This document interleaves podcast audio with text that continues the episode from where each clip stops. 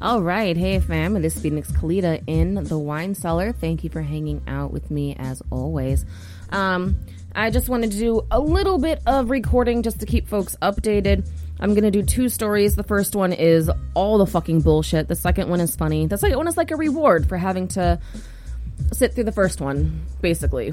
As always, remember it is the wine cellar, so all trigger warnings apply. Um, this is anti immigration sentiment, uh, murder, police brutality, racism, all those sort of things. And this is just, uh, I hate saying interesting, right? Because it makes it sound like you're like looking at it like a science project or something like, oh, this is intriguing. But no, this is um, interesting and it's important to see um, how, if this uh, results in change. excuse me, in changing um, you know, national outcomes or state outcomes of police brutality cases, because this is the first time I've seen this argued. Not necessarily the first time it's happened, just the first time I've seen it. So, two years ago, police officers arrived at a Mississippi home in the middle of the night to execute a warrant. But they knocked on the wrong person's door, a commotion ensued, and they shot the homeowner in the back of the head. Now, the city of Southaven, Mississippi, has argued in a legal brief that the man, Ishmael Lopez, was not protected by the U.S. Constitution because he was an undocumented immigrant. What? Yeah. Uh, Aaron Neglia, a lawyer for Lopez's wife, said it's the most absurd thing in the world. What they're saying is that because this man is undocumented, it's okay to kill him. Attorneys for Lopez's family have filed a civil suit over the shooting and are seeking $20 million in damages for Lopez's widow, Claudia Linares. Uh, they have argued that Lopez was the victim of one of the worst police shootings in recent memory, akin to Walter Scott, a black man uh, who was shot in the back in 2015 when he ran from a white police officer. But the city, Southaven Police Department, and the Mississippi Bureau of Investigation have all alleged that the officers opened fire on Lopez after he pointed a 22 caliber rifle at them, an allegation Lopez's lawyers deny. Also, nigga, how the fuck did he get shot in the back of the head if he was pointing a gun at y'all? He was pointing the gun over his shoulder? Y'all niggas lie. Uh, an attorney for Southaven who wrote the legal brief argued Lopez, due to his immigration status, has no rights under the Fourth Amendment or the Fourteenth Amendment. The amendments protect against unreasonable searches and seizures and guarantee equal protection, respectively. Wait, so if they think they didn't know he was uh, undocumented when they busted in the house, though, they were at the wrong fucking house. How is anyone arguing this? All right. Um, attorney Katherine Kerby, who's a fucking piece of shit, put this one in a wood chipper, uh, wrote in her briefing Ishmael Lopez may have been a person on American soil, but he was not one of the we the people of the United States entitled to the civil rights invoked in this lawsuit. Ishmael Lopez has insufficient connections with the United States type, uh, dignity, and caliber required to attain standing for the Fourth or Fourteenth Amendment. So if someone's not an immigrant, you just get to shoot them. Is that what we shit. Um, however, in fact, immigrants, both documented and undocumented, are protected by the Constitution, as is anyone on U.S. soil.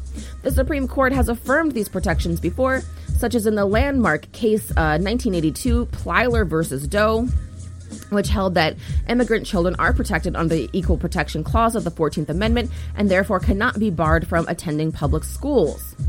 Kerby also argued in her brief that Lopez's criminal, uh, criminal history, he was charged with uh, domestic violence in the 1990s, precluded him from constitutional protections. I mean, if we would like to start making the argument that anybody convicted of domestic violence doesn't get civil rights, I, you know, 40% of police officers, just saying.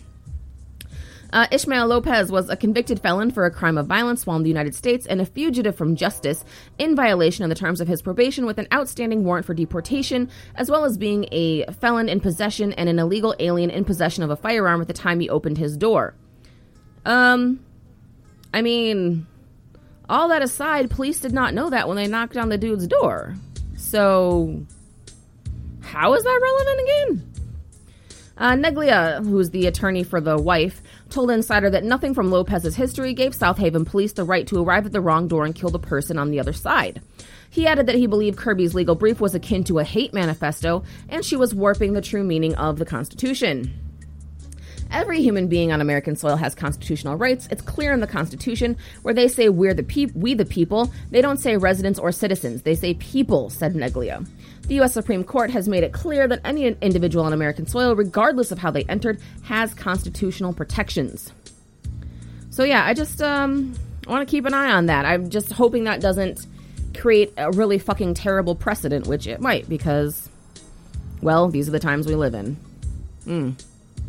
Yeah, sorry, I'm recording by myself, so I have to keep pausing every time I have to like sneeze. Ugh, it's fucking awkward. All right.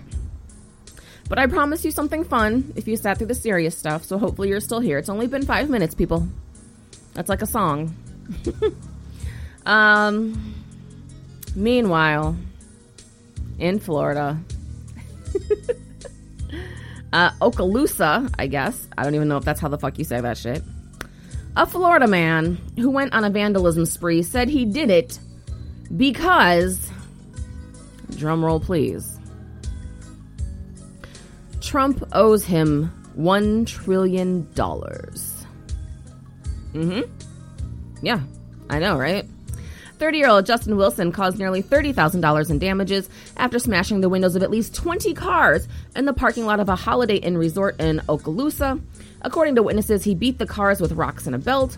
When deputies arrived, he, he was found passed out on a bench. When they woke him up, he said, Take me to jail. I did it because Donald Trump owes me a million dollars and all these vehicles belong to the mafia. Yeah. I don't fucking know. What? I don't know. I don't know. Florida man is uh Florida man, I guess. Nah? Nah. Yeah, that was the whole fucking story. So, all right, um let me get out of here. I think I have more things to record later, but for now, I think I'm out of here. I need to get myself to bed because it's late. It's so late, and I'm so tired, y'all. But I will be back recording tomorrow. If there is anything you want me to cover, please hit me up. I'm always on Twitter. You can DM me. My DMs are open. No dick pics, please. Uh, at Uppity Negers with two P's, two T's, two S's. Um, otherwise, you can just message one of the pages, right? We have uh, Reading in the Shade, Social Dissonance, a critical analysis of justice, and White on White Crime. Hopefully, um, y'all find some stuff that we can cover because I feel like it was kind of a slow news day because everyone's so focused on Trump, which is irritating because unless there's consequences, I just don't care, and I'm not sure there's going to be consequences. So, you know what I mean. All right. Uh, let me get up out of here. Y'all have a wonderful day, night, evening, afternoon, whatever time it may be. Um, and try to stay safe, okay? Be good to yourself, be good to other people. We're going to get through these times. All right. I'm out of here, y'all if I can find the fucking stop button.